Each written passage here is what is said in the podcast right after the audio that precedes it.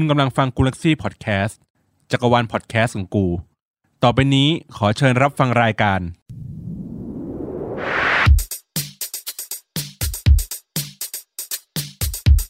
อัปทูกูอัปทูเดต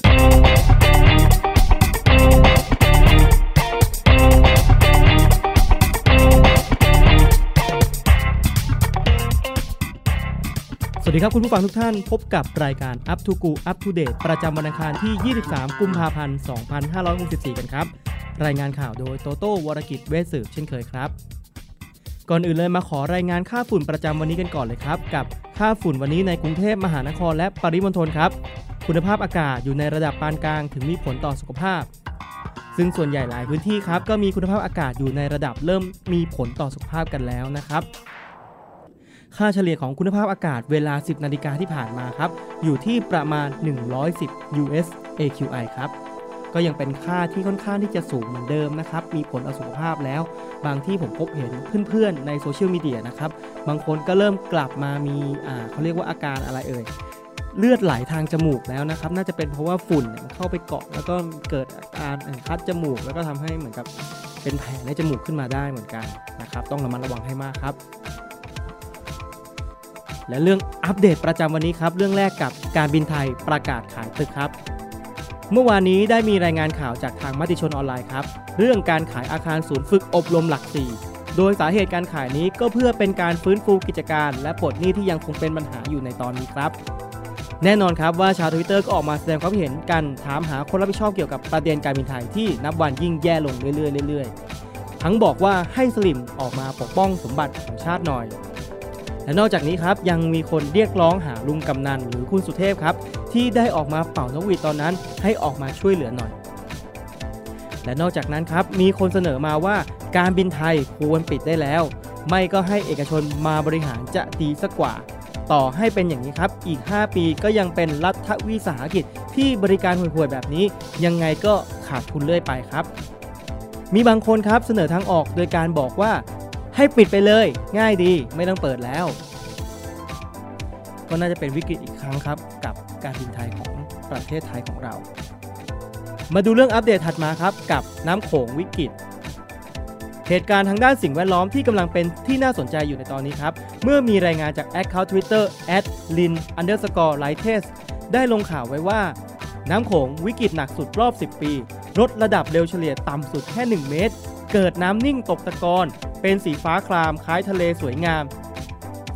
แต่ส่งสัญญาณถึงหายนะครับ ระบบนิเวศพัง ผลกระทบจากการสร้างเขื่อนของประเทศเพื่อนบ้านครับลำน้ำสาขาลำน้ำสงครามแห้งขอด กระทบแหล่งขยายพันธุ์ปลาน้ำโขงครับ โดยทวิตนี้ถูกรีทวิตไปมากกว่า 9,000 รีทวิต โดยในรีพายครับก็ได้มีความคิดเห็นว่า เป็นเพราะว่าประเทศจีนครับได้เปิดเขื่อนขึ้นทำให้ไม่มีน้ำไหลลงมาถึงด้านล่างนี้ และมาดูกันครับว่าใครได้รับผลประโยชน์จากเรื่องนี้กันแน่ ที่แน่ๆครับ เป็นการทำลายระบบนิเวศของลุ่มแม่น้ำโขงแล้วณตอนนี้ครับ และเรื่องอัปเดตถัดมาครับ กับพลทหารกราบขอโทษ สืบเนื่องจากเหตุการณ์ข่าวที่เกิดขึ้นมาก่อนหน้านี้ที่พลทหารรายหนึ่ง ได้หลอกนักเรียนหญิงม .3 ครับ ไปถ่ายคลิปโป๊และนำมาขูดรีดเงิน จนทำให้นักเรียนหญิงคนนั้นครับเกือบคิดสั้นฆ่าตัวตายครับ และเหตุการณ์ต่อจากนี้ครับ ได้มีการปล่อยภาพข่าวที่พลทหารครับ เข้ามากราบขอโทษคุณแม่ของฝ่ายนักเรียนหญิง และสำคัญเลยครับ มีการโอบกอดกันเกิดขึ้นด้วยทำให้คนใน Twitter ครับทนไม่ไหวครับ จนต้อง cap ภาพนี้มาแล้วเขียนแคปชั่นว่า scene นี้ไม่ได้เลย ให้แม่เหยื่อมากอดคนที่ทำร้ายลูกสาวตัวเอง ตัวเหยื่อต้องรู้สึกยังไงอะ่ะ โดยทวิตนี้ครับก็ถูก re ไปมากกว่า 70,000 ครั้งครับ และมีความคิดเห็นที่มีคน retweet เป็นจำนวนมากว่า เนี่ย เอาสื่อมาจ่อตอนขอโทษแบบเนี้ยทำให้เจ้าทุกข์อยู่ในภาวะจำยอมแบบอืมถ้าไม่ให้อภัย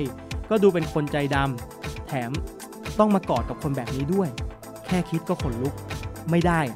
ไม่ได้จริง ๆ และหลายคนครับที่ retweet ไปก็มี feedback กลับมาว่า ไม่ชอบ scene นี้เลย นักเรียนหญิงคนนั้นจะต้องรู้สึกยังไง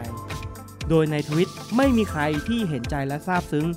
กับเหตุการณ์ที่เกิดขึ้นนี้แม้แต่นิดเดียวเลยครับ มาดู trend Twitter ประจำวันนี้กันต่อครับ กับแฮชแท็กเธอไม่ควรจะมีเพียงคนเดียวแฮชแท็กวันนี้ครับเป็นของหนุ่มเป๊กผลิตโชค โดยแฟนคลับได้ติดแฮชแท็กครับแฮชแท็กที่ว่าเธอไม่ควรจะมีเพียงคนเดียว ซึ่งเป็นเนื้อเพลงจากเพลงไม่ควรมีคนเดียว Another You ของเป็กผลิตโชคเองครับ ซึ่งในแฮชแท็กครับก็มีแฟนคลับเข้ามาให้กำลังใจบอกรักหนุ่มเป็กในช่วงเช้าของวันนี้ครับ พร้อมมีกิจกรรมแจกของให้กับแฟนคลับคนอื่นๆด้วย ก็เป็นหนุ่มที่มากความสามารถครับกับคุณเป็กผลิตโชคนะครับ และแฮชแท็กต่อมาครับกับ Stand World แฮชแท็กมาแรงในเช้าวันนี้ครับเป็นเรื่องของ K-POP ครับ เนื่องมาจากทาง Stand World ได้จัดกิจกรรมขึ้นป้ายที่สถานีรถไฟใต้ดินเกาหลีครับ โดยศิลปินคนใดมีผลโหวตคะแนนสูงสุดครับ ก็จะได้รับการขึ้นป้ายครับ และวิธีโหวตครับก็คือให้แฟนคลับติดแท็กผ่าน Twitter ซึ่งที่เห็นในแท็กก็จะมีแฟนคลับศิลปินหลากหลายวงครับ ได้เข้ามาร่วมโหวตให้กับศิลปินของตัวเองอย่างล้นหลามเลยนะครับ และช่วงหน้าครับพบกับหัวข้อสำคัญประจำวันอังคารที่ 23 กุมภาพันธ์กันครับ กับหัวข้อทักษิณ in Clubhouse สั กครู่เดียวครับ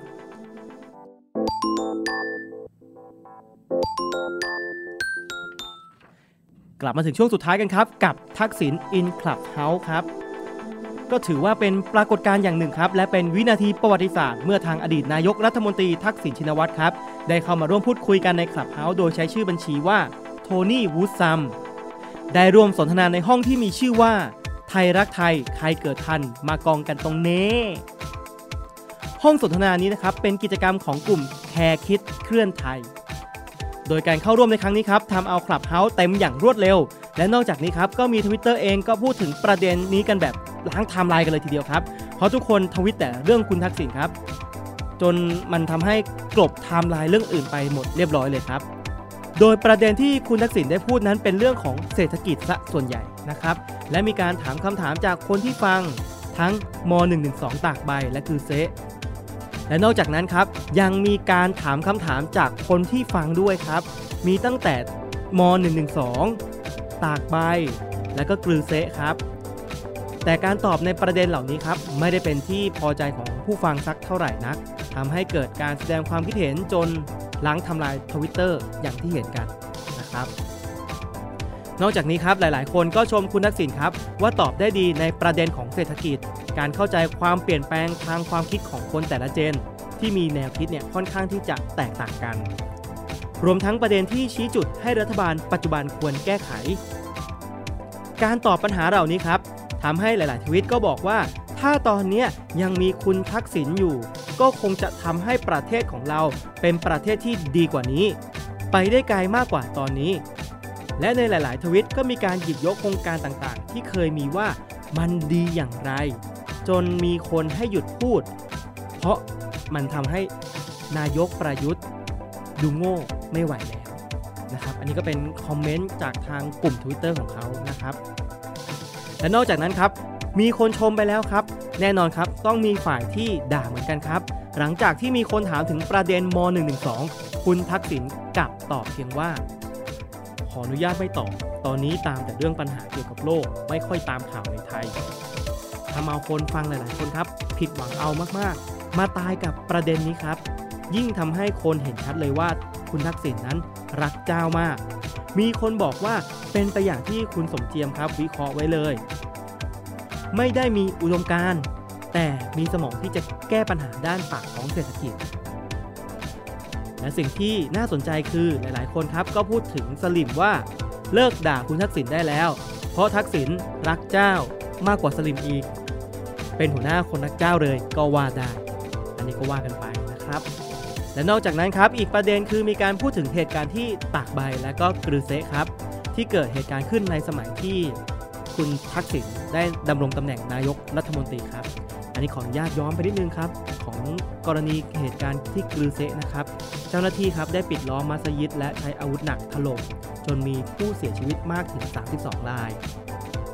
และที่สพตากใบครับ ตำรวจสลายกลุ่มผู้ชุมนุมหน้าสพตากใบ จับกลุ่มแล้วก็ให้เปลือยกายครับ แล้วก็จับไปอัดทับกันครับ ก็คือเหมือนกับจับไปกองรวมกันนั่นเองครับ จนมีผู้เสียชีวิตรวม 84 ราย ซึ่งแน่นอนครับว่าคุณทักษิณครับเขาเลี่ยงที่จะตอบประเด็นเหล่านี้ โดยบอกเพียงสั้น ๆ ว่าจำไม่ค่อยได้ทำให้เรื่องนี้ครับถูกขุดขึ้นมาพูดกันอีกครั้งใน Twitter สำหรับเด็กรุ่นใหม่ที่ไม่ทันเหตุการณ์ในครั้งนี้ครับ หลังจากที่มีการพูดถึงเหตุการณ์ที่ตากใบและคือเซเรียบร้อยแล้วนะครับทำให้เกิดประเด็นว่า คนที่เป็นผอบทบในตอนนั้นครับ ก็คือประวิตย์วงสุวรรณครับทำให้เกิดการถอดจากชาวทวิตอีกมากมายครับ ที่ปกติแล้วนายประวิทย์ก็มักจะโดนด่าอยู่แล้ว โดยมีคนพูดว่า อีเฮียป้อมก็มีเอี่ยวทุกเรื่องที่เฮี้ยๆแหละ ตากใบก็มัน กูละอยากทุบขวดซีอิ๊วให้แตก และคนที่ถูกเอี่ยวไปด้วยก็หนีไม่พ้นครับ ประยุทธ์จันโอชา ที่ถูกคนเอาเข้ามาพูดในประเด็นว่า ถ้าให้นายกตอบคำถามเหล่านี้คงทำไม่ได้ เทียบเท่าคำถามที่คุณทักษิณโดนถามแล้วอะถึงแม้ว่าคุณทักษิณเนี่ยเขาจะตอบแบบถูๆไถๆหลายประเด็นก็ยังสามารถตอบได้ดีด้วยและนอกจากนั้นครับยังมีอีกคนที่ถูกเอามาพูดถึงก็คือนายอภิสิทธิ์เวชชาชีวะครับ อดีตนายกรัฐมนตรีเหมือนกันครับ ที่มีคนบอกว่าถ้าอภิสิทธิ์เล่นขับเฮากูว่าเจอคำถามเรื่องสลายการชุมนุมคนเสื้อแดงปี 53 แน่ เอาดิวะ ลองสักตั้ง มันจะยังกล้าตอบ unfortunately some people die ปะจากเหตุการณ์ในวันนี้ครับ ก็มีการพูดกันต่อใน Twitter ว่า การเมืองที่ดีเราจะต้องข้ามผ่านตัวบุคคลให้ได้ และเท่าที่เห็นครับ เราสามารถชมในเรื่องที่ดี และวิจารณ์เรื่องแย่ของเขาได้ ถือว่าเรื่องนี้เป็นเรื่องที่ดีนะ และสิ่งที่ควรแก้คือระบอบที่เป็นอยู่ตอนนี้ รวมไปถึงมีคนพูดว่ามันเป็นการพิสูจน์ให้เห็นว่า ทักษิณเป็นแค่คนธรรมดา มีทั้งเรื่องดีและเรื่องไม่ถูกเหมือนกัน ไม่ได้เป็นเทพมาจากไหน และสรุปสุดท้ายครับ การมาพูดคุยในคลับเฮาในครั้งนี้ครับ เรียกได้ว่าทักษิณครับ โดนแกงไปเต็มๆ เกิดและตายในคลับเฮาในเวลาไม่ถึง 10 นาทีครับ ก็หวังว่าจะได้รับประโยชน์จากการรับฟังและเข้าใจข่าวสารที่เกิดขึ้นใน Twitter ครับ ขอให้วันนี้เป็นวันที่มีความสุขของทุกท่านครับ สวัสดีครับ